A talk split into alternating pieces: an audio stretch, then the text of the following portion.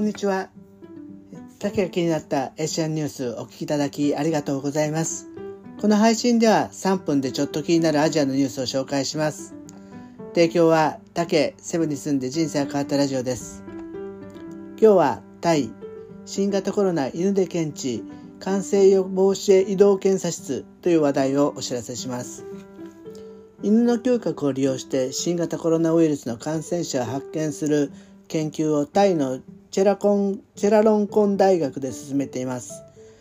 大大型トラックのコンテナで探知で探知作業ができる移動検査室を導入し、クラスター発生地に派遣して検査を行い感染抑え込みに役に立てる考えです。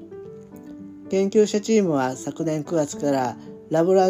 ラブラドルリトリバー6匹を訓練して汗を染み込ませた麺が入った容器を嗅ぎ陽性と判断したら座って職員に知らせる、えー、感染の疑いのある人は詳しい検査を受けるという手順で進めています。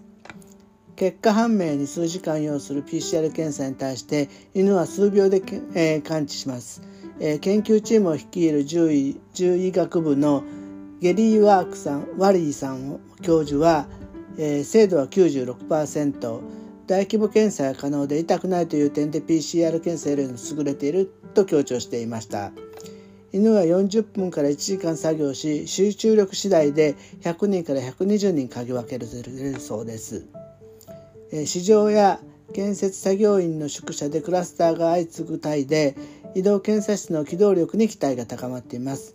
犬犬は検査中感染する可能性について研究に携わる医学部のティティワット医師からは、えー、鼻から、えー、検出した検体で検体や唾液でなくウイルスを含まない汗を使うので極めて低いと語りました。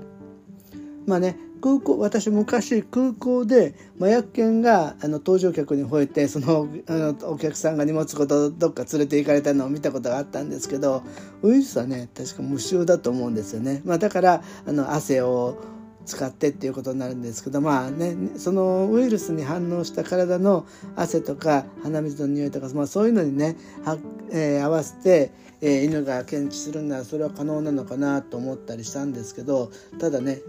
検知率が96%っていうとね汗とかでそんな分かるのかなどんなかなってちょっといっぱい疑問がつきました。はいえー、でもね分かる分かるんだったら痛くないからいいかもしれませんね。はい。この、えー、この配信ではあれこれアジアのニュースを仕入れて雑学ネタになる配信をしています。えー、ぜひフォローして日々の小ネタにお使いください。お聴きいただきありがとうございました。